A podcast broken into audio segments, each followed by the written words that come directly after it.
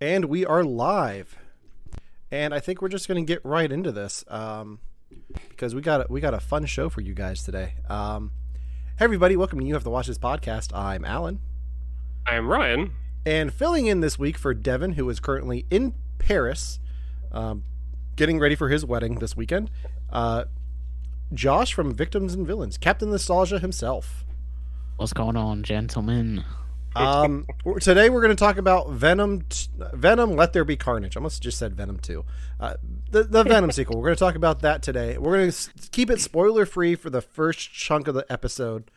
Um, and then we're going to give a very clear spoiler warning for anyone watching. Um, but there's a new Marvel movie out, so we're going to talk about it. But before we get into that, Josh, uh, Victims and Villains has a live stream event coming up later this month. You want to talk about that a little bit? Let people know what's going yes, on. Yes, yes, sir. So October twenty second. Uh, the festivities begin on twitch.tv forward slash victims and villains. It's called Horrific Hope. And basically, this is a 48 hour stream uh, pledge drive, which we are doing to get mental health resources into uh, after school programs, Comic Cons, horror cons, film festivals, churches, and much more. Uh, because we want to break down the stigma of mental health and we can't do it alone. So we want you guys to A, let you guys know that you're not alone and that mental health resources are readily available for you. But B, we also want you to partner with us and help us get uh, those mental health resources further and wider than we have in previous years. Um, and this one's really cool because it's going to be a collection of uh, podcasters. Like you have to watch this podcast, uh, Nerf Herders Assemble, Boobies and Newbies, Horror Movie Nights, Victims and Villains, Abyss Gazing. I mean, we just have a cornucopia of podcasts that are coming together for this. Uh, we also have a just a plethora of gamers that are coming along with this. And for the first time ever, we're also partnering up with filmmakers to do short film blocks. Not only are you guys going to be able to uh, see your favorite podcasts, support your favorite streamers, but you guys are also going to get to see uh, filmmakers showcase their shorts. And the cool thing about it is it's all going to be horror. It's all going to be based around spooky stuff, with the exception of one Patreon tied in uh, stream. Very cool. Um, and like like Josh said, we will be part of the podcast, uh, or part of the the, the event. Uh, I think we're going to be doing our Halloween triple feature, where we go through every every holiday or so. We like to go through and pick an uh, holiday themed episode of a TV show that we like that we think the other guys need to watch, and I think we're going to do our Halloween one for the live stream. And I think we have some good shows picked out this time. Um, but beyond that, I'm actually going to be joining Josh for some of the victims and villains stuff. Uh, we'll be down our favorite Treehouse of Horror episodes. Are we do? Uh, no, we'll have to talk about this because I, I, suggested segments. Do you want to do episodes though? Oh yeah, segments. Sorry, my yeah, bad. Yeah, it's okay. No, you're right. Yeah, so we'll be doing our favorite uh, Treehouse of Horror segments, and then um, some other stuff as well. But I'll be, I'll also be gaming this time as well. So I, I got a very cool thing set up for this that I'm excited to test out. Then I'm probably not going to get a chance to do it before then, but it's going to be a lot of fun. So make sure to check us out there. Um, I'm gonna. I think I have the the command here, but Ryan, do you have anything to say? I. no, not really. Unfortunately, okay. sorry. That was kind of on the spot. That's okay. Oh yeah. So. Uh, to find out more about victims and villains, the links in uh, in the chat here on Twitch. You can find them on Facebook as well at Victims and Villains. Um, it's gonna be a lot of fun. Um, now we've come to the part of the show where we usually talk about things that we watched this weekend. Uh, that's the whole point of this show today. So uh, instead, I wanted to tie it tie today tie this segment into last week's episode because one of us actually saw Addams Family 2 this past weekend. Uh, and that was Josh. Um, oh, I'm actually alone for this one. Okay. Yeah, you're alone because I, I, saw Venom twice, but I did not see Addams Family. I got my picture taken with the uh, cardboard cutout, but I did Social not media get... has lied to me. I thought you yes. saw it. no, I did not. Um, But we we talked a little bit. Uh, we talked about the first one last week. Just how was the sequel? Because I'm, I'm genuinely cu- curious. So I I actually hated the sequel, the the the 2019 precursor of this one. Okay. And um, I really wasn't a huge fan of it. Actually, went back and revisited it before seeing the sequel because reasons, you know. Mm-hmm. And I actually ended up liking it better on the second viewing than I did on the first one. And so the the new one, in my opinion, like I, I just it's it's one of the bottom of the barrel uh, films I've seen this year. It's probably 25 worst films I've seen.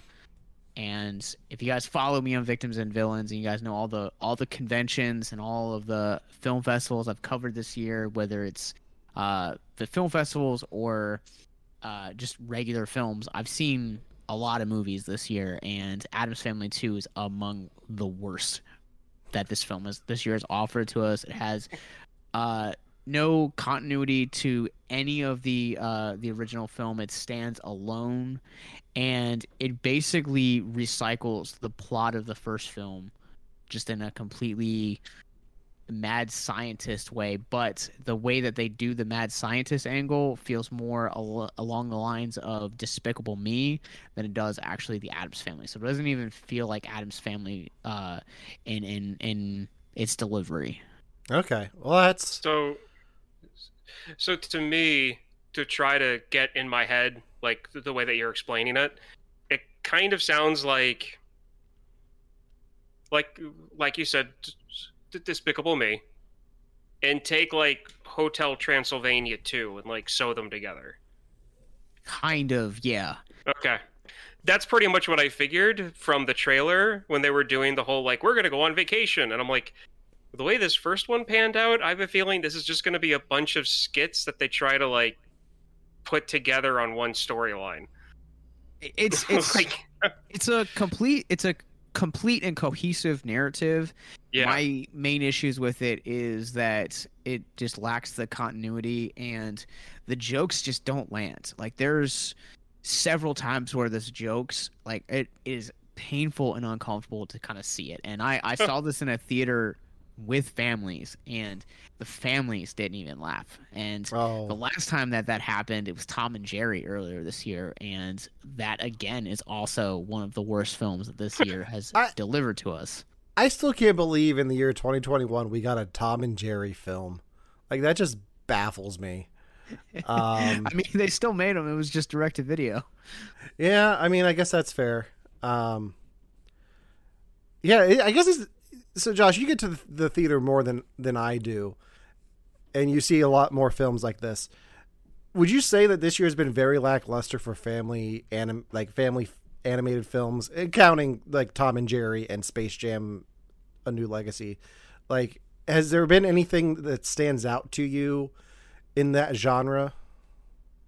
Honestly, I always tell people to give New Legacy a, a chance, just because it doesn't feel like a it's not a 2021 film. If you if you judge it by today's standards, you're gonna hate it. When you look yeah. at something like Venom, Venom feels like a 2000 like 5 2006 comic book movie. It doesn't feel like a 2018 movie and yeah. Space Jam feels that same way. It doesn't feel like a 2021. It feels like a 2001 2002 like movie that you know you would be released with like you know Looney Tunes back in action, like Mike, a lot of that era yeah. of comedy, and that's kind of the way that I looked at it, and I had a blast with it. Um, but as far as like family go, like entertainment goes this year, like I haven't seen a lot of like family the entertainment, but a lot of the ones that I have seen, I will say uh, agree and say that to me they are really lackluster. Okay. I mean, and there's still a lot to come out yet this year, too. So, um, yeah, we're trying to play catch up from last year, so you know, yeah, what happens. Um, I'm sure the kids will all out there will all love Dune. So, uh, all right. So I think that does it for the opening segment of the show. Let's get right into today's main topic. Uh, Venom, Let There Be Carnage. Um, real quick before we get into this get into this film, I want to establish we are going to keep this spoiler free for anyone out there who has not seen Venom Let There Be Carnage. Um, there is a major spoiler that we will be addressing later on in the show. Um, but we're going to keep it spoiler free for a bit. And um, before we get going, we never actually talked about Venom on the show, the first one. We've made jokes about it, but we've never actually talked about our thoughts about it. Um, I saw Venom, op- the first Venom, opening weekend, Same. um, and I saw it with a group of friends. It was the it was a weekend where Ryan and I did the 72 hour film fest in Frederick, Maryland, and I went to see it with the rest of the crew. Ryan had to work the next day, so he couldn't go. Um, but I like I laughed at parts, but I just thought the first one was very uneven, had a lot of pacing issues, and it took forever to get to Venom, and it just wasn't great. Uh, what were your guys' impress- impressions of the first Venom? Uh, th- there were definitely pacing issues the first time I saw it, and but once, but once it got to Venom, it took me about probably 10, 15 minutes to just kind of embrace what they were doing and just have fun with it and not be too critical of it. So I mean, it's just it just turns into like a, a uh, just like a fun, funny movie for me. Um, I think I saw it at home. I don't really remember the first time I saw this. I think I saw it because you and Devin were pushing me to see it. Probably. I remember. I that's yeah. I remember you. I think part of the reason you didn't go see it with us opening weekend was I had just made you watch Spider Man three, and you were mad at me for that. So yeah, I mean, there's Fair. also that too. There was definitely that. um, but yeah, I mean, by the time I eventually saw it, and it just, you just don't expect much from it. Just embrace what they're doing with Venom, and it's fine. It's nothing special, but it's Yeah. fine. Josh, how about you? What were your impressions of the first Venom? So much like yourself, good sir. I saw this opening night. I was there, and uh, I kind of had like real lackluster feelings for it. Like I was like, it wasn't great, but it wasn't good. Like it's it's kind of like very like middle of the road. Like a lot of the comic book movies we we grew up on. You know, like there were some like great gems gems in there, and then there were like some like real stinkers where we won't talk about Rise of Silver Surfer. But um this movie in particular, like I rewatched it in, in prep for for Carnage, and I showed my wife it because she was like she wanted to sit down and watch it with me. So, like having very low expectations on a second viewing because I had those like preconceived notions in my head, and being three years separated from this movie, the second time, like Ryan was saying, like it's just if you don't look at it as like you know everything else that Marvel's doing because it's not Marvel, it's it's Sony Marvel. It's it's an absolute blast. Uh this film I think is just kind of you don't look at it critically like it's it's just a fun time. And I do kind of wish that it was they would get to Venom a little bit uh, quicker because it seems like the front half of the movie has a lot of like development that they're going through and then once venom is kind of introduced it's like all right now we're going to get to the credits as quick as possible Okay. And- Yeah. Yeah. yeah and and and, and that's where like th- the problem with the first one is that they do a lot of build up and then venom gets introduced and it's like why did you guys do the build up you didn't need to if this is what it's like if this is who the venom character is going to be i didn't need to be this emotionally drawn into who eddie is um and i i was at uh alan and i went to go see uh the second one uh, to, to together. And I remember Mhm. telling Alan, um, kind of the way that I view the whole, the whole Venom these these two movies. It's the way you take the Evil Dead movies. You can either watch the Evil Dead movies and expect to see a you know really good horror and be scared, you know, like out of your wits, but then when you watch it and you see the acting in it, for a lot of people, it's kind of like this is kind of silly. So you kind of have to give Venom that leeway that you that you know a lot of people give the Evil Dead movies. It's kind of like yeah, it's in that genre, but it's more of just a silly film in that genre. So Yeah. Um, okay, all that there's a reason I brought all of that up.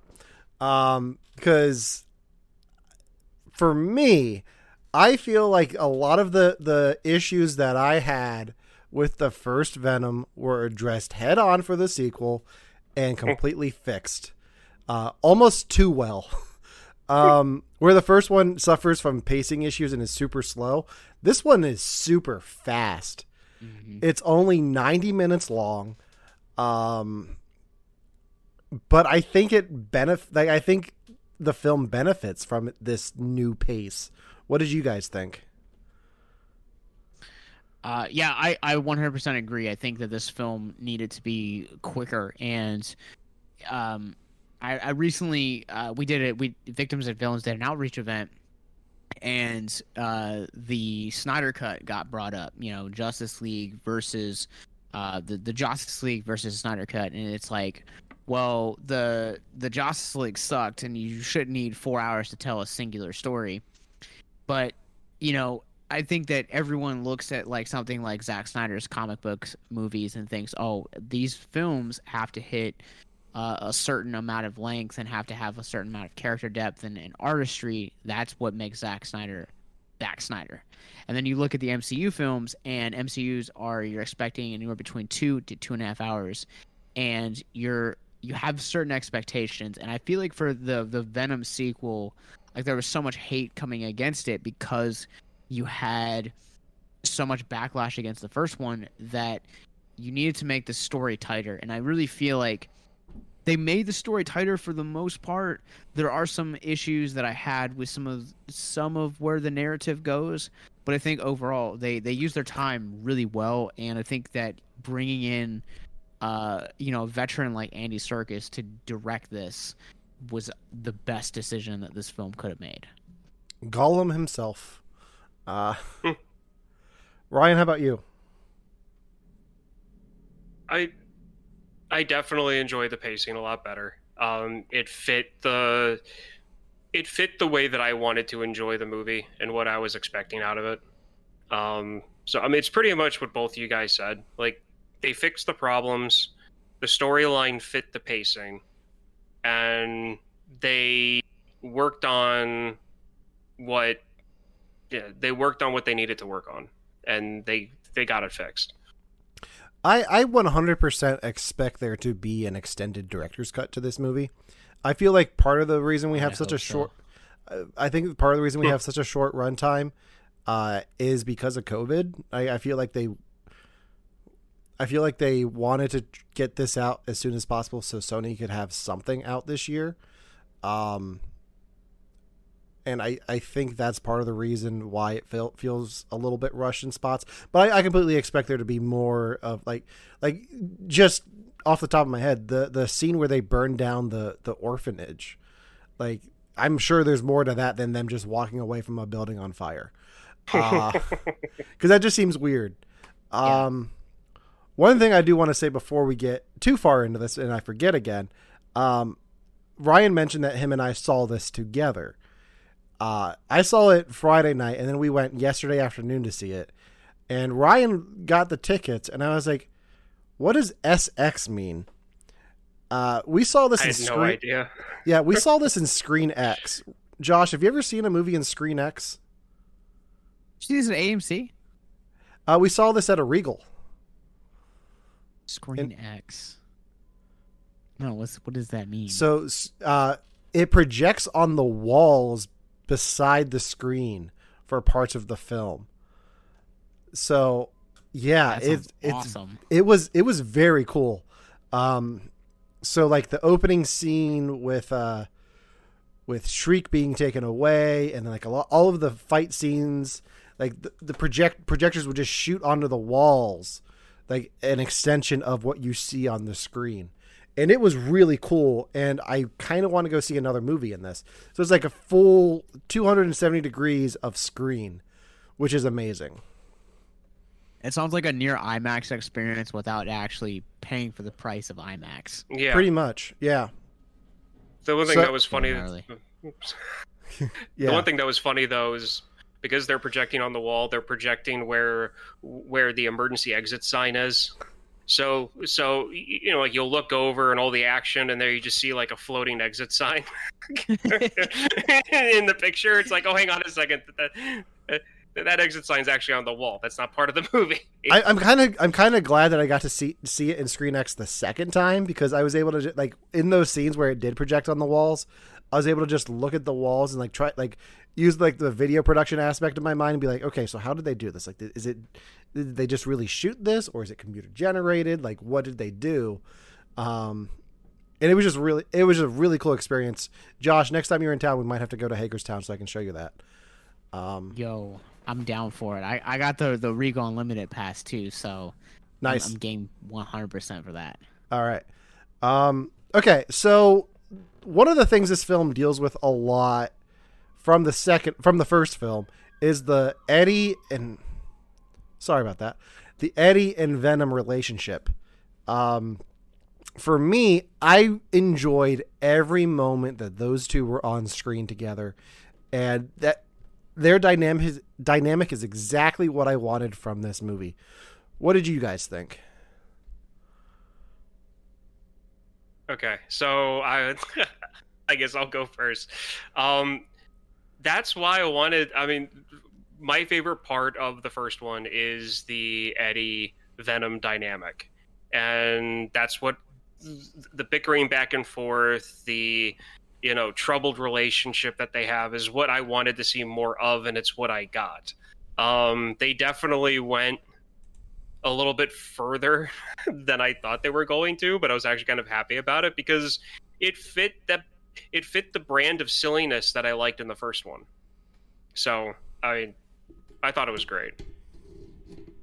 So can we get into spoilers, or can I? Uh, Let me just not- let me answer this question. I'll, I'll try my best to answer it without spoilers. okay. So their relationship is great.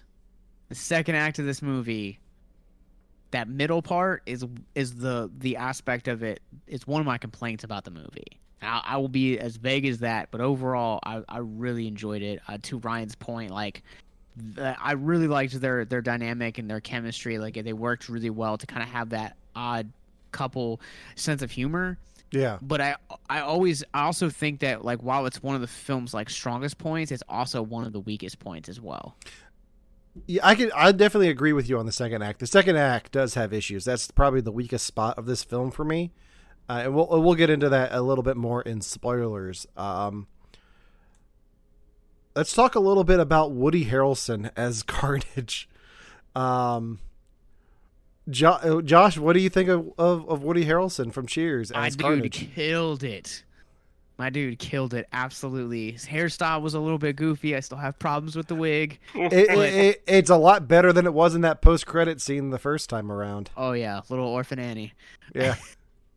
I don't know, but I I really think that like he brought like that right kind of like sinisterness to him, but uh, also still had problems with like carnage of the character, but that was mostly just because of the PG-13 rating. Like Mhm. I feel like honestly like I was here for it, especially from someone that loves horror like and the macabre. Like the the his like prison breakout scene is among probably my favorite parts in this entire movie. And I felt I was like felt so cheated because I'm watching all this brutality and there's no blood here. Like it felt very much like I watched the uh, the opening to the Suicide Squad just on like a PG rated. Yeah. And I'm like, where where's all the blood and guts that is like supposed to be like happening here? Like people are getting broken in half and they're just walking it off. Yeah. Uh, Ryan, how about you? I, I, I like this performance for it. Um, I'm not like I, I, I definitely like Harrelson. I'm not as big of a fan as I think you guys are of him.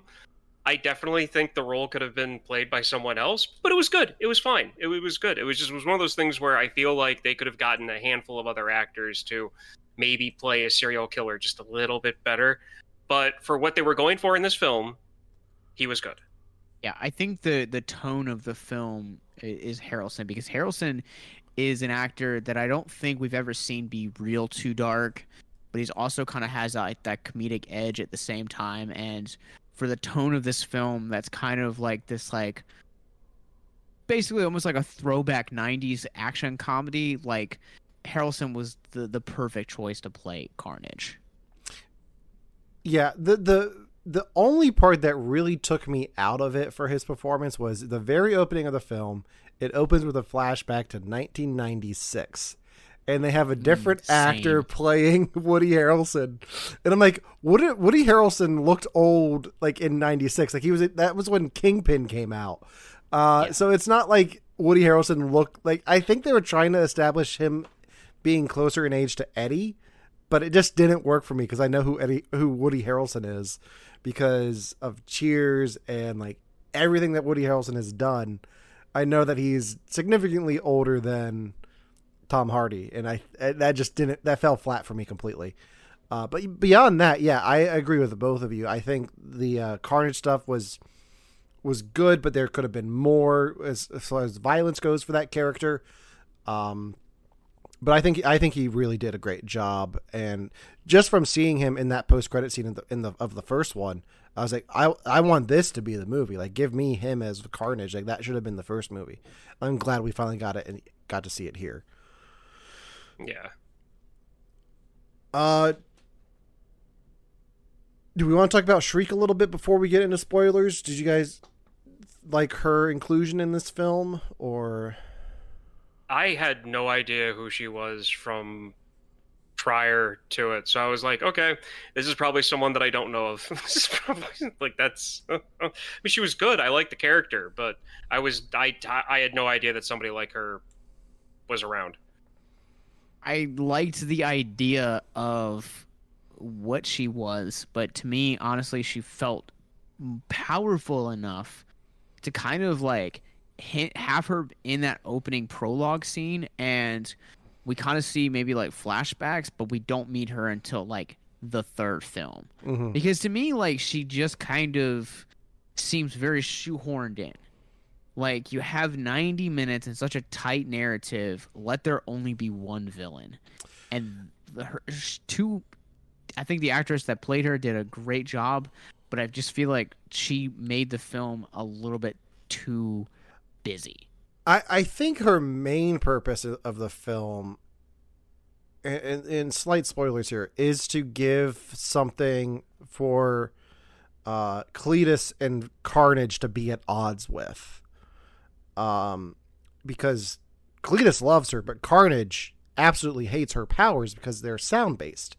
And I think that that her main purpose in this is to set up like to to extrapolate that conflict between the two of them.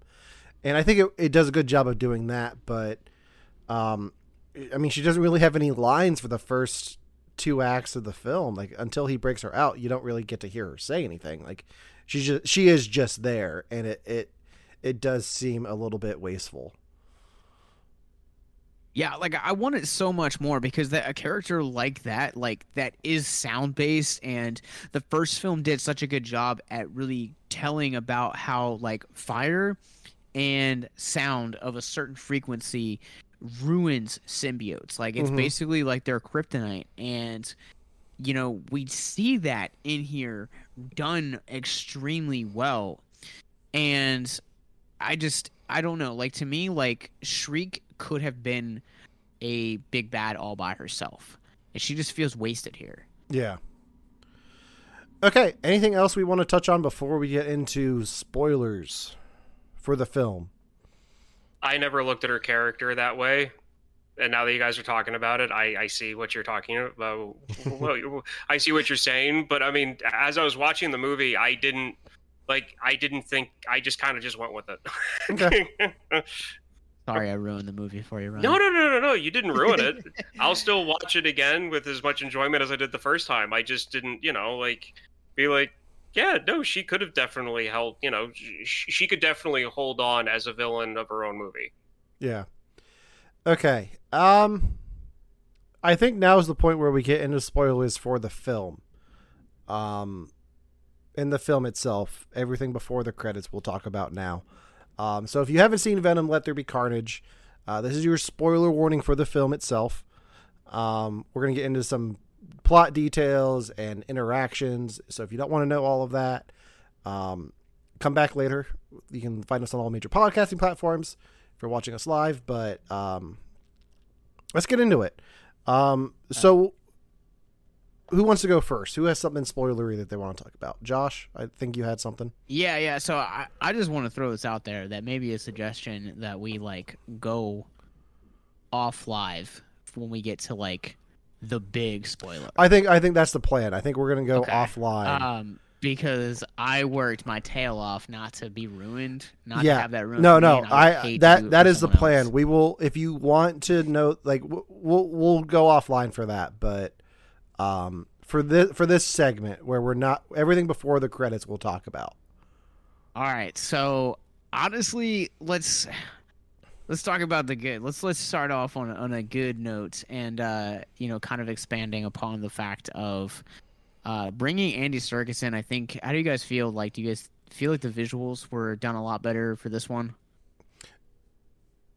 Yeah. yeah, Um, yeah. I, I mean, I I don't really know his stuff as a director because he's done this and the, the the Mowgli movie. Is that what else he's directed? So he's he's done. The, uh, this is his third feature. He's done Mowgli. He's done this, and then he did a film that came out right before Mowgli, that was a romantic drama, uh, starring Andrew Garfield. If I'm not, if I'm not mistaken. Breathe. Yeah. Yeah, Okay. yeah. But I mean, he also had he also was like I think first unit director, um, or assistant director, one of the other two. But like he, the new Hobbit trilogy, like he did a Yeah. lot of like camera work with that. So like he's done things on like this grand scale, um, that we've seen before. Yeah. Yeah, I, I guess I I haven't really seen the Hobbit films and I haven't seen his other stuff, but I I enjoyed it. Like I like him as an actor. I think he's I think what he did with this film is really good and I want to see more from him directing. Uh Ryan, how about you? Yeah, I mean, I I definitely like his stuff as an actor. Um, I had you guys were saying Andy Serkis. I'm not the best, you know, like names of actors or directors and putting faces with them. If this is the type of stuff that he does, then yeah, I'll be interested in seeing what he does going forward. The visuals and just the detail of the way the characters looked, I feel like were better in this one than what the last one was.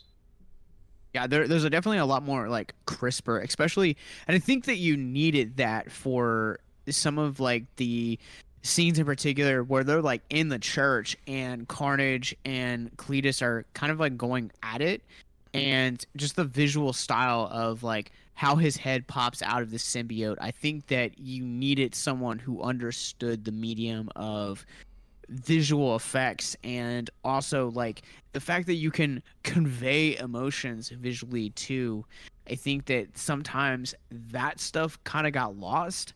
And i think for as much issues as i have with this particular scene there's another scene with here in here with venom that he's at the rave and it's when he takes the microphone from uh, them uh, the dj at the time and they he basically gives this whole monologue about how Eddie was wrong and you know everyone's gonna accept him for who he is. But like his like genuine like emotional state looks so much better because you have Andy Serkis in here. And I think that they went a, they invested a lot more with like the mocap it feels like and kind of like got to emote a lot of better stuff than just like what we saw in the first film. I I think the mocap is definitely the key to that with Andy Serkis because he's he's like the the founding father of motion capture because uh Smeagol and Gollum they were li- like he was there when they built this technology for those films and he has so much experience with it with those films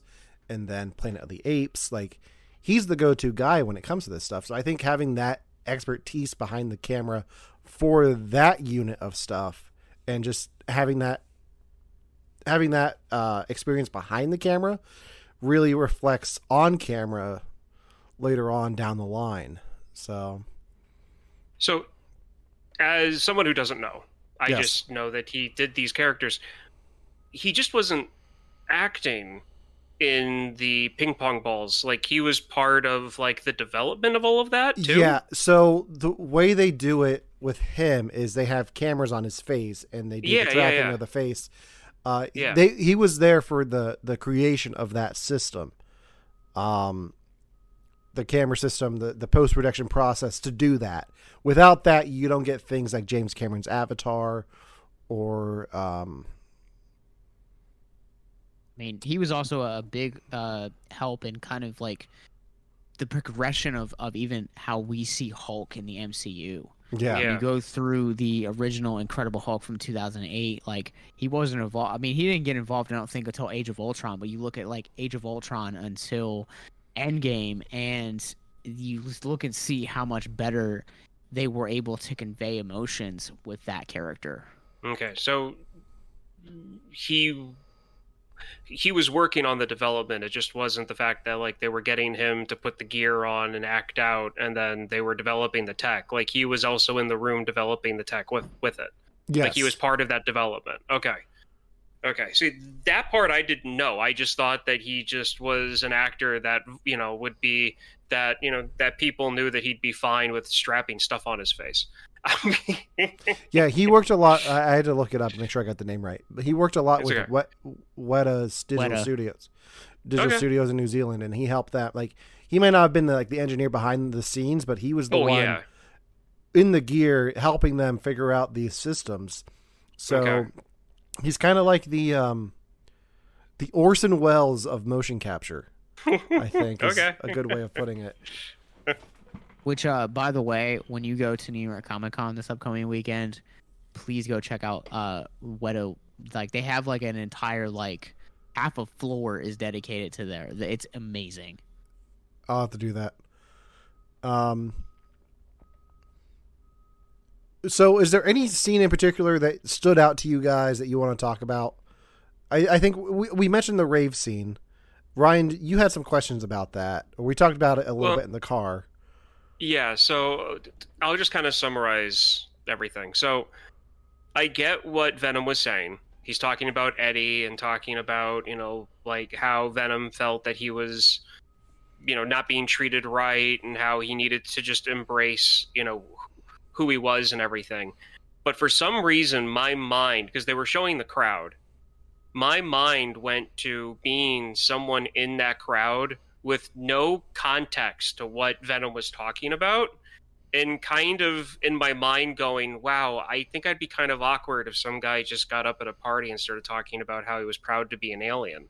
Because my mind automatically doesn't go to outer space alien. and so that's where it was like that scene was kind of like that's that would come off a little odd, but I get what he was saying. And I get, you know, again, with the context of the film where Venom was coming from. It was just I was thinking for some reason I put myself in that crowd with no context as to what he was really talking about and going, "Wow, some guy's standing up making a political speech at a rave. That's that's cool. Okay, cheer. Get him off the stage. I want to dance. Like get him off the stage. No, I was right there with you, Ryan. Like for Okay, me, like, I was just like, there's no context for these people. Like, yes, like they're probably like so high on LSD right now that they probably are like, it's making like some kind of sense in their head, Yeah. or you know, maybe it's like some kind of propaganda that they're like agreeing with. But like, yeah, like I was just like, there's no context for this. Like, they don't know who Eddie is. Like, what what is going on right now? For me, I read the whole scene. Like I read that scene a, a little bit differently. Yeah, it's all weird and stuff, but part of me is like, does Venom think that they're all aliens too? Because it kind of reads like that too. Like we are all aliens, and like I don't know if he just thinks they're people knows they're people in costumes, or if he thinks they're actual aliens just hiding underground. That's a fair point. Um, which either way, like it, it just makes that scene like even more awkward and hysterical. yeah. So it works either way, any way you look at it. It- Yeah. I think that scene works really well. And that's Um, where that humor is supposed to be in that scene anyway. It's supposed to be that kind of like awkward, like is he going to be shoot out of there? Are they going to start yelling at him? Are they going to agree with him? So it was one of those kind of like uncomfortable humor scenes. Yeah. So that's definitely what they were going for. It was just I wasn't expecting it. Yeah, that that's definitely the highlight of the second act because once you get Eddie and Venom separated, the film kind of comes to a crawl for me. Like it doesn't really. Mm. Go ahead. You No have thoughts. thoughts? You finish No. your thought. No, that, that's that was my thought. Like that that's that's where the second act has issues for me. Once you Uh, split them up, it slows down. I, I don't understand why they get split up in this And in all honesty because this like we said like this is such a short film it's so fast paced like i understand that like there is like development that could have happened here but that development could have been how the first one ended and then they reunite in this the second one. Like to me i feel like that would have served the exact same purpose but you could have taken that screen time and devoted it like to other character development. I, I like the idea that Venom wants to be out and about, like saving the day, and Eddie's hesitant because he understands the world a lot better than Venom does, and doesn't want to have to be chased by the FBI every second. Um, so I get the that uh, tear down of the relationship and like why you have to have them at odds. Um, but yeah, it, it, it just feels unnecessary, and I it, I guess it gives you a chance to have Venom take over some other people, which didn't I didn't really need until you got to um uh what's her name? The shop owner. Yeah, Mrs. Mrs. Chen. Chan. Yeah. Um like that that was another highlight of the second act for me like I love that scene so much. What I love, the things I like about the separation. Um, I I like that even though Venom was separated, like there was no real growth for Venom in that, hmm. in that entire thing. It was just Venom being able to like go out on his own. He didn't learn anything about the planet, about being on Earth and like the customs and cultures or anything because he killed three people. yeah. So I mean, so like he didn't really learn anything about like the reason why Eddie was hesitant for them to go off and save the day the way Venom wanted to were the exact reasons as to what happened when Venom was out on his own to those three random people. And Venom didn't learn anything for that. So to me, that's where the humor is there, but at the same time, that's like you had a perfect time to, to develop Venom to be a little bit understanding of where Eddie was coming from, and they didn't do it. And it all rested on Eddie apologizing without Venom learning anything. I I, yeah, I they. yeah. Go ahead. Sorry. No, I was gonna say I think they just did that to get like I don't think Venom understands like this the how dire situa- the situation is at the end, but Eddie Yeah. and uh Anne and Dr. Dan do. Um so like that's why he is like I'm sorry, but we need to go take care of this. Like it's just kind of like I'm not really sorry, but I'm going to say I'm sorry so we can just go fight the bad guy. Well, yeah, I mean, I mean. I mean, that part was funny, but it was just the fact that like Venom was out on his own. He didn't learn anything, and where there was the potential for character growth was swept aside, and Venom was still looking for an apology. Where Venom, like, more cases than not, the common thinking is that when two people have a problem, usually they're supposed to come halfway back to each other and they both end up having to apologize about something. That didn't happen with this because Eddie had real concerns about what would happen if they just wanted to go out and do what Venom did. And that scene, though, where Eddie was trying to apologize real quickly was hysterical because Eddie was trying to deal with like a five year old. More or less. Yeah, no, you're. I 100% agree with you. I think it too that like this movie kind of eh, takes the option to be like, okay, well, we developed Eddie so much in the first one, we don't really have to do that here, and we can really just play on laughs. And so it Mhm. seems like any development that you w- could have had to further his character you don't get that because it's it's played for laughs. When you look at something like other Sony movies, like you look at Spider-Man, this this Spider-Man duology that we've gotten so far is a great example where here you have Tom Holland's Peter Parker has development has already established, you know, being a super wanting to be an Avenger. And that's like his whole drive for the first film and then the second film, he's reeling from the events of Endgame and grieving the loss of Tony Stark while also having to, you know, navigate around teenage uh, normalcy. And but each story progresses and pushes his character development further, and that doesn't. That's not the the case with the Venom duology, where the Venom Eddie is really really refined in the first film, and nothing seems to be refined about them in the second film. Now, granted, there is mild development because you know they do start off in one place and end in a completely separate place, but so much of that development is just real sloppy and it's it seems like they they focus so much on the humor rather than the actual like refining of these characters yeah and which is to be honest i you know even though i'm talking about you know kind of kind of crapping on you know that whole thing with Venom being on his own and not getting any development.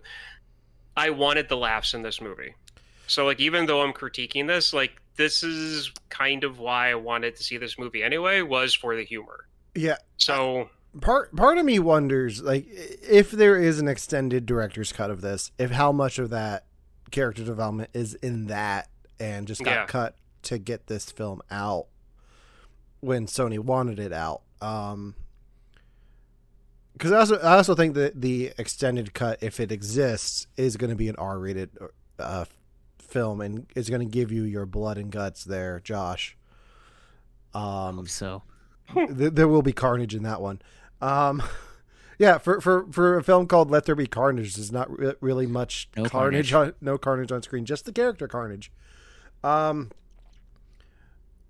so we talked a lot about the humor. Was there a, a moment in particular that made you that st- stands out to you guys the most as your favorite comedic moment of this? Ooh, that is a great question. Uh, the the Mrs. Chan scene particularly, I think, was like uh, almost had me in tears. I really liked that one. Okay, And then probably the ending where they wake up on the beach, I think, was just really funny too. okay. Ryan, how about you? There's so many scenes. There are so many parts to this that I was laughing all the way through. Um, For for, for me, uh, go yeah, go, go, go, go, Uh, go, go. For me, it was like the the start of their fight in the cathedral because first you have Venom being like, "Oh shit, it's a red one!" Like this is way worse than I thought, and then like he comes back out to fight like. Time to die. Yeah, we're gonna kill him. No, we are about to die. Like that was like Same. That was a good one too. yeah. Um, it had to have been where Venom was making breakfast and completely destroying the kitchen while Eddie's, you know, just sitting there. But a joke that I like, I started to laugh at and I stopped because I had to like think about it for a second, and then that's when a joke kills. Like that's when a joke dies for me when I like start to chuckle because it's funny on the surface, but then I think about it, and then I'm like, oh, okay, I my giggles are gone uh, when that happens. But um, it's when he called the chickens Su- Sonny and Cher. yeah. Um, how much time has Venom spent on Earth? Uh, The yeah, I think internet's a real thing. I mean, it, it's been a I know, year. It's I- been a year. It's been a year. Okay, I and I know that the internet's a real thing, but would Venom be obsessed with with all the things on the internet and all of the things that Eddie has in his head and Eddie learns in that year of all of the names that Venom a, a being of his type would name two chickens Sonny and Cher. Like, Ru- isn't there more of a more modern reference they could have done for the chickens instead of Sonny and Cher? Sonny and Cher and this is immortal. where And this is where my mind, like, I was like, oh, he called him Sonny and Cher, haha. I'm like, uh, hang on a second, like, hang on. It was just, I don't know, it didn't fit. Like, it just, it felt weird. I don't know. You guys can take that for what it is. Well, so I, I also think that there's a there's a couple of reasons why, and I think that like while there are more dynamic duos, there's also like some of those dynamic duos are bound in copyright, so you can't say them. Like I would argue that like Batman and Robin obviously is one of the most like dynamic duels. Like I mean, you could have like named it like Jack and Jill, like Sonny and Cher. Like yes, it, it seems like so random, but we also see See, after the. Go ahead. to me, it's not random. Like I just pulled up the lyrics to "I've Got You, Babe," um, and like the whole thing's about like uh, being uh, being together. Like they're stuck with each other. So like the whole thing of Sonny and Cher and "I've Got You, Babe," like it works really well for their dynamic. Uh, there are say that- other bands Yeah. that have done songs that are similar Yeah. to that. I mean, Yeah, but just Huey- just the "I Got You, Babe." Like I think it, Huey Lewis. This chicken is named the News. I I don't want to spend the next Huey five Lewis in the minutes news debating the names of the chickens. Like, I'm just saying that for a movie coming out in 2021 and for a character that is like Venom, I get that randomness is part of the character and part of the humor, but it's like if they made this movie in the 90s and they he looked over and named the chickens Abbott and Costello. It's one of those things where it's like, oh, I think we're reaching the end of the you know, the usage of those characters as a joke. okay, Ryan, I have homework for you. When the podcast is over, I want you to just look at a picture of Eddie and Venom together, and just listen to "I've Got You, Babe," and just picture them I know the song. I've seen Groundhog Day. I, jeez. It, it works for their dynamic. Moving on. Uh, how do we feel about the final fight scene in the cathedral? Worth it. Alright. Yeah, I liked it- it. It- it- visually it's it's absolutely stunning. I think that uh just the visuals again really up their game. It's it's gorgeous. It's great looking. My main question is is there's a couple times where carnage calls venom father. Is that like like figuratively speaking? Like actually speaking? I, like, I think it's because he was born of the Venom symbiote in Cletus. Yeah. okay. All right Um, which That was makes a, more sense. which was a really good way of them to have Venom be or Carnage be created, because I wasn't Yeah. sure if there was like, going to be a uh, a meteor that crashed into the prison or what was going on. Well- Um, go ahead. I talked to Kristen about this Okay. when I got home, and she asked me something. So the reason why I'd seen this twice is because Kristen wanted to see it, and she finds it humorous. She likes it. So the first thing she asked me was, "Was Carnage one of the other symbiotes from the lab, from the Yeah. first one?" And I said, "No, he came from Eddie biting hair, you know, Woody's character." and she goes and she kind of looked at me like how does that work so i I haven't seen the first one again since i watched the second So, one The, the are there any lab specimens still around No. before the lab gets destroyed no? They they all die. It, it's Riot and Venom are the only one two that survive and find hosts. I think what happens with with uh, Carnage's creation is it's the the uh, the death sentence chemicals that react with the symbiote and bring it to life. Yeah. Uh, I think that's how it happened. Like the little bit that he has in in the blood that he ate from Eddie, drank. The blood that he drank from Eddie is what creates him with with those chemicals as well. So yeah yeah and and that makes perfect sense it was just one of those things where it's like she brought that up and i was like oh hang on a second is there a plot Yeah. hole here because i couldn't remember what happened to the lab and i couldn't remember how many specimens they had So. I was like, why couldn't they have just done that instead of doing the whole like, you know, vampire esque thing? But it's whatever. yeah. Um, I also bring it up because I don't know enough about the comics and was curious if you guys knew anything about the relationships in the comics. The, Uh, the way that I see the movies compared to the comic books, it's one of those things where if they want to go their own route on something, then I'm perfectly fine with it.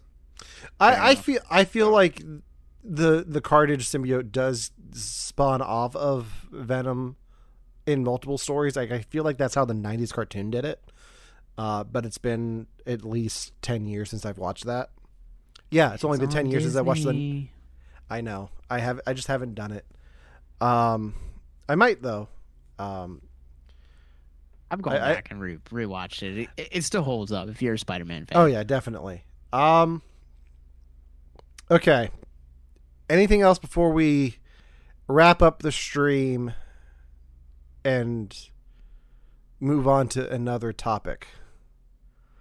Uh, no, I, I think I'm good. I mean, unless you guys want to talk about like Anne and Doctor Dan real quick. Uh the only thing I can really say about Dr. Dan is one or I guess two things. One, it's weird that he has the same name as my chiropractor that I called Dr. Dan. Um and then like my favorite moment with him was at the end when when Venom's like bye Dan. He he's a nice I like him, but he didn't really seem necessary for that whole thing. like, if anything he was more of a hindrance. Yeah, I, I to me like I bring him up because like much like Shriek, I feel like they didn't really need to be in this movie. Um, they just kind of felt like comic relief, and but if you took them out, like you could use that same comic relief for another character. I mean, I, I feel like the Anne and Eddie relationship was so important to the first one, you have to address it. And I think they did a good job of not relying on it too much for Eddie's story. Like using her as a friend, like a, uh, her, as his lawyer, I think was a really smart move. And I also think part of it was just they wanted to be back, bring back She Venom for that Yeah. little bit. I was very happy to see that personally. Um, I would have seen, I would have liked to see her do more. I like the whole tandem Venom, you know, thing working with two different people. But I mean, I I really like the humor that they brought into it. Um, I think the best part of that humor was Dan on the catwalk going "S- sound and fire without the sound, and Yeah. he's pouring like uh, paint thinner or whatever that was on on Carnage. All right. Anything else? Let's let's get into this uh Okay. this game changer. Okay, so real quick before before we wrap this up, we are going to get into spoilers for the uh, post credit scene of Venom: Let There Be Carnage. So we will not be streaming this. If you want to see this, uh, head over to our YouTube page. I will have this posted on uh, Wednesday as soon as I can. So make sure that you guys can hear our thoughts on the Venom post credit scene. It'll have its own video. I will share the link here on Facebook and. Um, if you're on Twitch, just head over to our YouTube page, hit that subscribe button, and you'll be the first to see the the our reaction to the Venom Let There Be Carnage post credit scene. So with that, I'm going to wrap up the stream here and see you guys later on our YouTube channel. And if you're listening to the podcast, you don't have to do anything. We're just going to leave this in the podcast. So, Hmm. so if you are tuning in, uh, we are about to dive into our thoughts on the Venom Let There Be Carnage post credit scene. If you want to hear our thoughts on the whole uh, film, go ahead and click the link in link below to uh, hear the whole episode. Uh, you can also listen to the whole thing on wherever you, you can listen to the whole thing wherever you get podcasts. So without further ado, here we go, and we're going to get into the Venom Let There Be Carnage post credit scene. Um, did, none of us had this spoiled for us before we saw this, right? No, We I, all I- so I knew that they premiered this and like some convention in Brazil. Fans absolutely lost their minds, but like posted the crap out of it on Twitter. So like I actively avoided it, but I I, I had a feeling that something somewhere was going to tie into Spider-Man. Yeah. Uh, I went to see this with my brother who knew about it. He he knew what the scene was, and he's like, "I just I'm just here for the post credit scene." I'm Hmm. like, "Okay." Um, so I didn't know about it until the the- until I saw it in the theater with everyone else, And then Ryan, you didn't know about it, right? I, uh, I had, I wasn't actively trying to stay away from anything about this movie. It's just my, you know, entertainment circles wasn't never talked about it. So, Okay. So, if you're watching this or listening and you haven't seen the film, uh, at the end of the film, Eddie and Venom are transported into the MCU be- for uh, what I assume is Spider-Man: No Way Home. Can I can we just talk about the fact? Uh, I don't know if you guys remember this or not, but there there are interviews out there with Amy Pascal, who kind of has like been spearheading Spider-Man since 02, Oh yeah, and Kevin Feige doing interviews, and someone was like, "Is is they uh, is Venom in the MCU?" And uh, her immediate reaction was yes, and Kevin Feige's reaction is just like, "What? yeah. What?" No, I talked about that. I talked about that with my brother. Like, it's amazing how far we've come since uh, that was 2017 when they were doing press for Homecoming. Yeah. Um, there were even interviews for this movie where they were asking Andy Serkis and Tom Hardy together, like, "Do you think Venom will ever interact with Spider-Man?" And Andy Serkis and Tom Hardy was like, "I mean, you, I don't know if anyone really wants to see that. Maybe somewhere down the line it'll happen." And then Tom Hardy just looks right into the camera and goes, "Like that, that like." it it's like Tom Hardy's been troll like I think Tom Hardy and Tom Holland uh working together before and things like Locke and uh some other stuff they have a respect for each other. I think they've wanted to, this to happen and I th- think that's part of the reason it did. Um but as soon as I heard J. Jonah Jameson's voice, I my jaw dropped. Like that's what I that's when I knew. Like as soon as I, I, I could see him, I was like, I don't remember him being that bald in the in the thing. It's kind of hard to see him when you first see the TV, but man, Yeah, it's uh I mean this all but confirms now that we are gonna get Andrew Garfield and Tobey Maguire and a slew of all of previous Spider-Man villains in the MCU now. This this I think to me what is ultimately very humorous about this is that people are like losing their minds and acting so surprised by this but you look at everything the MCU has released this year on Disney Plus with the exception of Black Widow everything has been building towards a uh multiverse. Everything even even Shang-Chi to it to an extent has been building towards the multiverse. Yeah, and so now this post credit scene confirming that oh, they were in a different timeline. I'm almost curious if like the events of this take place within the Maguire because tonally speaking, they're kind of on the same spot. I where do you guys think this originally takes place? I would think it would take place in the Garfield universe over Tobey Maguire because you already had an Eddie Brock in the Tobey Maguire universe. Fair. Okay. Uh, you already had the Ven- Venom symbiote. I think the uh, Venom's lines before they are transported about the hive mind and having all of this knowledge from across universes is key to this post credit scene where he sees Spider Man says that guy and then licks the screen. Um, I think he, I think Venom's aware of who Spider Man is, and I think that's going to be key going forward. Or do you think that this this this just takes place in, in no existing universe and they're I mean they're that that if it shaping it into the MCU? if it's in it, if it was in its own universe, that's fine. If it's going to be in a universe that we've already seen, I'm to say it's the Andrew Garfield Amazing Spider-Man universe, where we haven't seen J. Jonah Jameson, but the Daily Bugle exists. Um, and I, I like I, I just feel like that's the universe that they would be in if that was the case. it also makes the most sense to have it in that way because when you think about uh, you know we're a couple months away from morbius morbius is taking place within the maguire universe so That's not confirmed. it's speculated It's So- speculated. well, it's weird. Like I don't know what Sony's endgame is. Like I don't know what's gonna happen after No Way Home because I, It's also weird to judge that because Morbius was supposed to come out before No Way Home. no, it was supposed to come out before Venom. Like that was supposed to be the film Yeah. that we saw before this.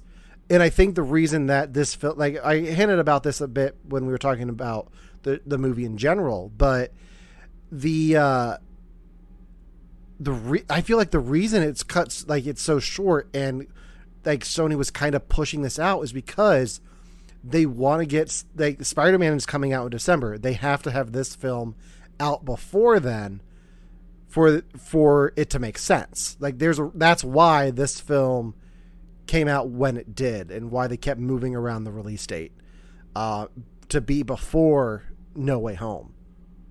So do you think in that case, like Morbius just completely stands on its own now? I, I I mean I don't know because you have Michael Keaton in there as a Vulture, so it's it, it's hard to, it's hard to tell.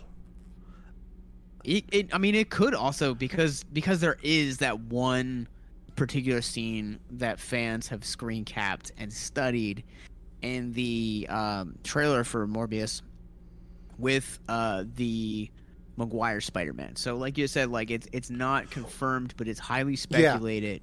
Well, I'm almost curious if like it they're spinning it now to take place after No Way Home and all of the Spider-Man are gonna exist in one universe. That that could be, from my understanding, that image of Spider-Man. Yes, it is the Tobey Maguire suit. It is the exact pose that they used for the the Sp- the Tobey Maguire suit in the Spider-Man PS4 game. So I think that was just kind of that's just something Spider-Man that they pulled. Um, so I don't, I don't know if it I don't think it's going to be in the the the Raimi universe. Um, but Ryan, you're being awfully quiet. Do we need to catch I you have up? really on anything? nothing to. See, I have a line because when, when, when it comes to this stuff, and you guys are right now on the other side of a fence that I Okay. just am.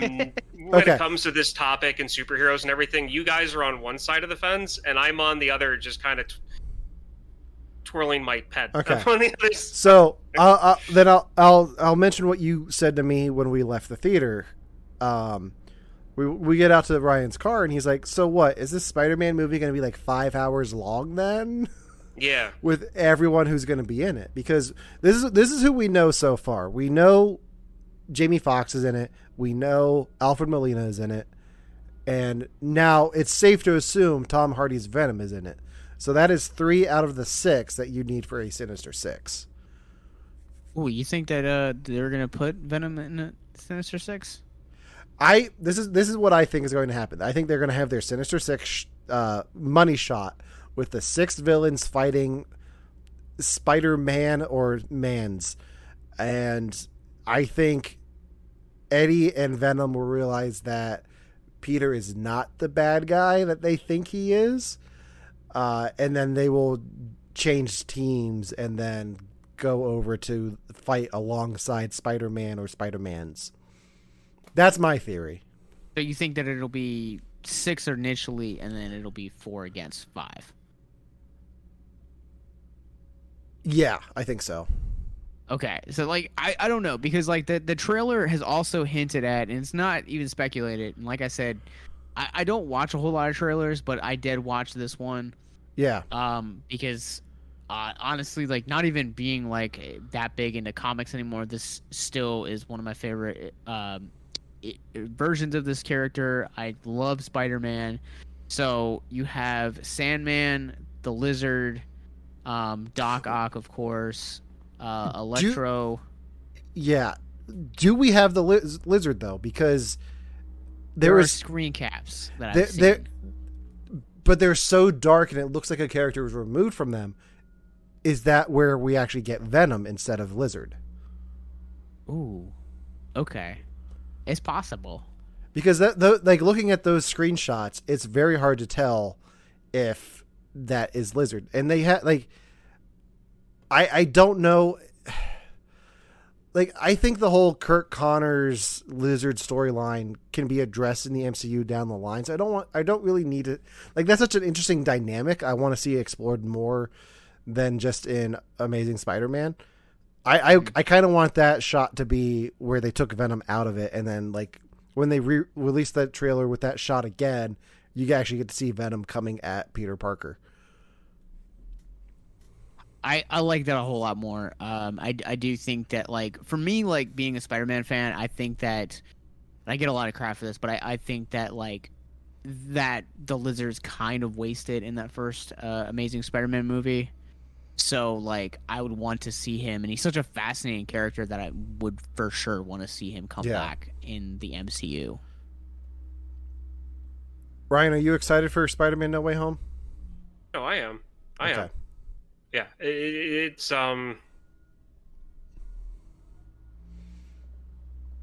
it's getting to the point with me when it comes to like having this show tie into this, this show also ties in, like having two shows possibly tie into this, two movies setting up for this. After everything that happened between Iron Man and Endgame, and and I know that I've been kind of making these statements since like I think Phase Two. Um, I think when I first made my comment like four about like five years ago about how it feels like these movies are coming off an assembly line to like w- where I am now. Like I'm interested in this stuff and I and I want to see it, but it's getting to the point where if I'm going to have to watch this series and this series and this movie and this movie so I can understand exactly what's going on in the movie that I actually do want to see, that's what's going to get me to not care about these movies pretty soon. I, I think what's going to happen, especially in this one, and I think I, I, I'm fairly sure this is what's going to happen with Doctor Strange too. I think as long as you have a passing knowledge of this is Doc Ock, this is Green Goblin, these are the actors who played them in the first films. I don't think they're going to dive too deep into, oh, well, Otto Octavius was built his arms to build this reactor that he had to flood and blah, blah, blah, blah, blah. Um, poetry. Like I, I don't think they're going to deep dive into like the, the specifics of those films. I think as long as you have a passing knowledge of what what has come before, I think you'll be okay. I don't mean about like that type of stuff. Mhm. That's not what I'm talking about. What I'm talking about is having you've got you've got WandaVision and then You're talking about the multiverse stuff in general. I'm I'm talking about building up everything about the multiverse Yeah. and then having this set up. If this is how they're setting up this new giant storyline they're going to do, and this is like a one-time thing, then that's going to be okay. But if but if this new setup with having Disney Plus and having having all these mini shows, if they're going to start incorporating all of this stuff together into like one giant thing, like at this point and this is what I meant by like you guys are on one side, I'm on the other. You guys have the knowledge. You're really into this. Okay. I'm more of just like a passing fan of this stuff. I, I think point. I think Disney is aware of people like you, and from everything that I've seen, the Disney Plus shows are are designed, and I don't understand how exactly they are designed to go like when you go into like multiverse of madness with Doctor Strange, you won't have to have seen WandaVision to understand what's happening in that film. You don't have to follow Loki. You don't have to fo- like you don't. It doesn't all have to make sense. Like the films are going to be designed in a way that you can watch them and get more out of it if you've already seen those shows. But if you haven't seen those shows, you'll be okay. I, think to your point, that's that's what Feige said when when they initially came out, and I think that that has kind of been backtritten backtritten a little bit because I think to an extent you need to know a little bit about Wanda from the start of WandaVision to the end of WandaVision to make her character make sense in madness. And then I also think that you need to know the terminology at least of variants and um what what's the what's the time place the time TVA. called again? TVA. The TVA, like I think you need to know like some of that stuff in order to uh but I don't think to your point, I don't think you need to watch all of it or be invested into it, but I think you have to have that general knowledge. So At l- least. just just addressing the WandaVision stuff real quick. Uh, if you go from Endgame to Doctor Strange and the Multiverse of Madness, um, and you don't watch WandaVision, you can easily have it explained away that like Wanda uh, went grief crazy and like now has the Darkhold and is studying the multiverse. Like to try to bring back vision and like trying to like the the kids thing is weird without it. But like i think easily you can you can sum that up in like uh like wong talking to doctor strange i i think that's something easily you can do you miss out on the whole journey that wanda takes in that show um so i guess that I, I i can see it happening that you don't have to watch the shows i just look at them as extra credit like bonus material Yeah.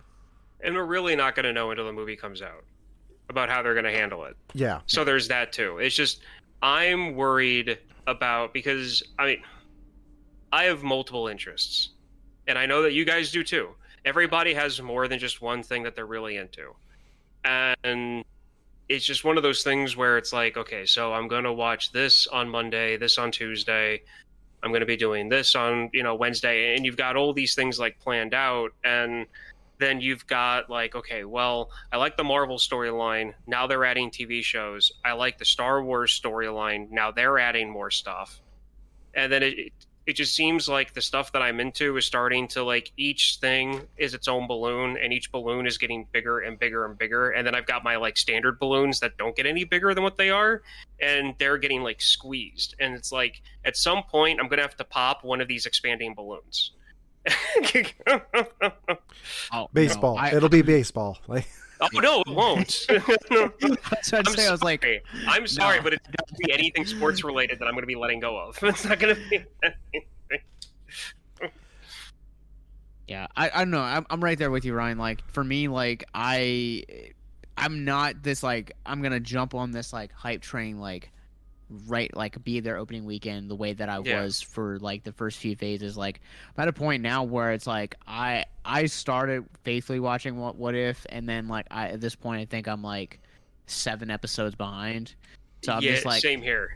I'll get to it when I get to it, man. Like and what what's nice about what if is it's like off on its own little thing like you don't like it's not necessary for the for the mcu in general But I mean, I do the same Um, thing with like all the other Disney Plus shows too, and like I, I think I ended up seeing like uh like Shang Chi and Black Widow like two or three weeks after they'd already been in theaters.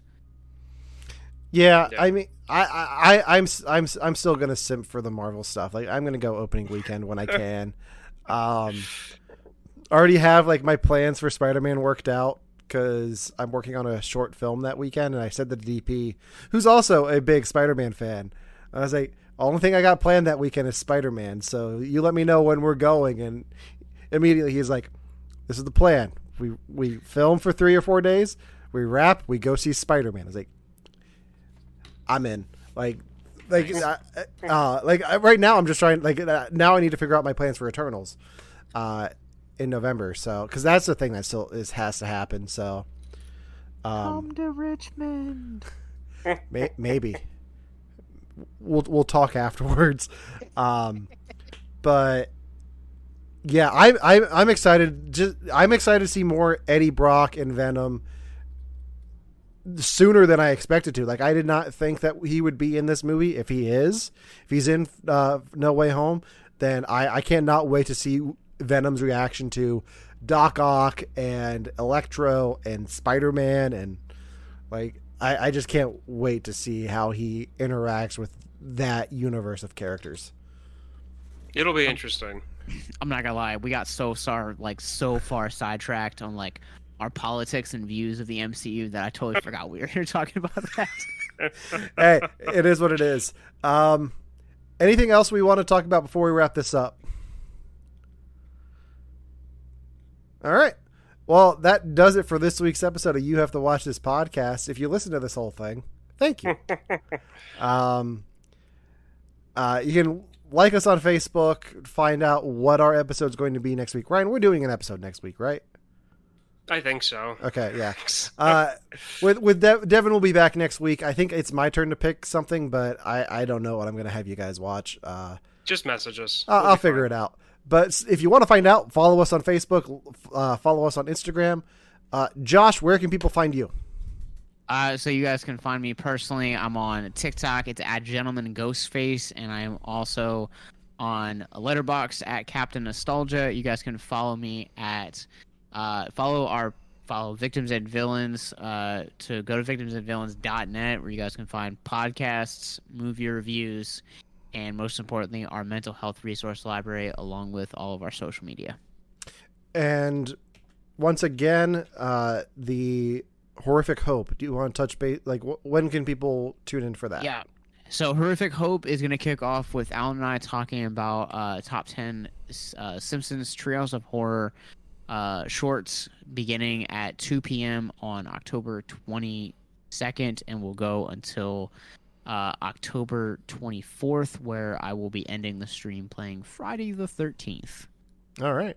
And we'll be part of that uh, for the podcast doing our Halloween uh, Halloween special special. So tune in for that and at uh, eight o'clock. follow uh, we'll follow us on socials for more details on that. Josh, thank you for joining us and filling in for Devin. Um, congratulations again to Devin and Romana, who are uh, re newlyweds. Like I, I, they're already married, but they're I don't know how to say mar- uh, just married in French because I don't speak French. But congratulations to them. Devin will be back next week. Um, for you, have to watch this podcast. I'm Alan, I'm Ryan. And I'm. Josh. and we will see you next week. We think. Bye.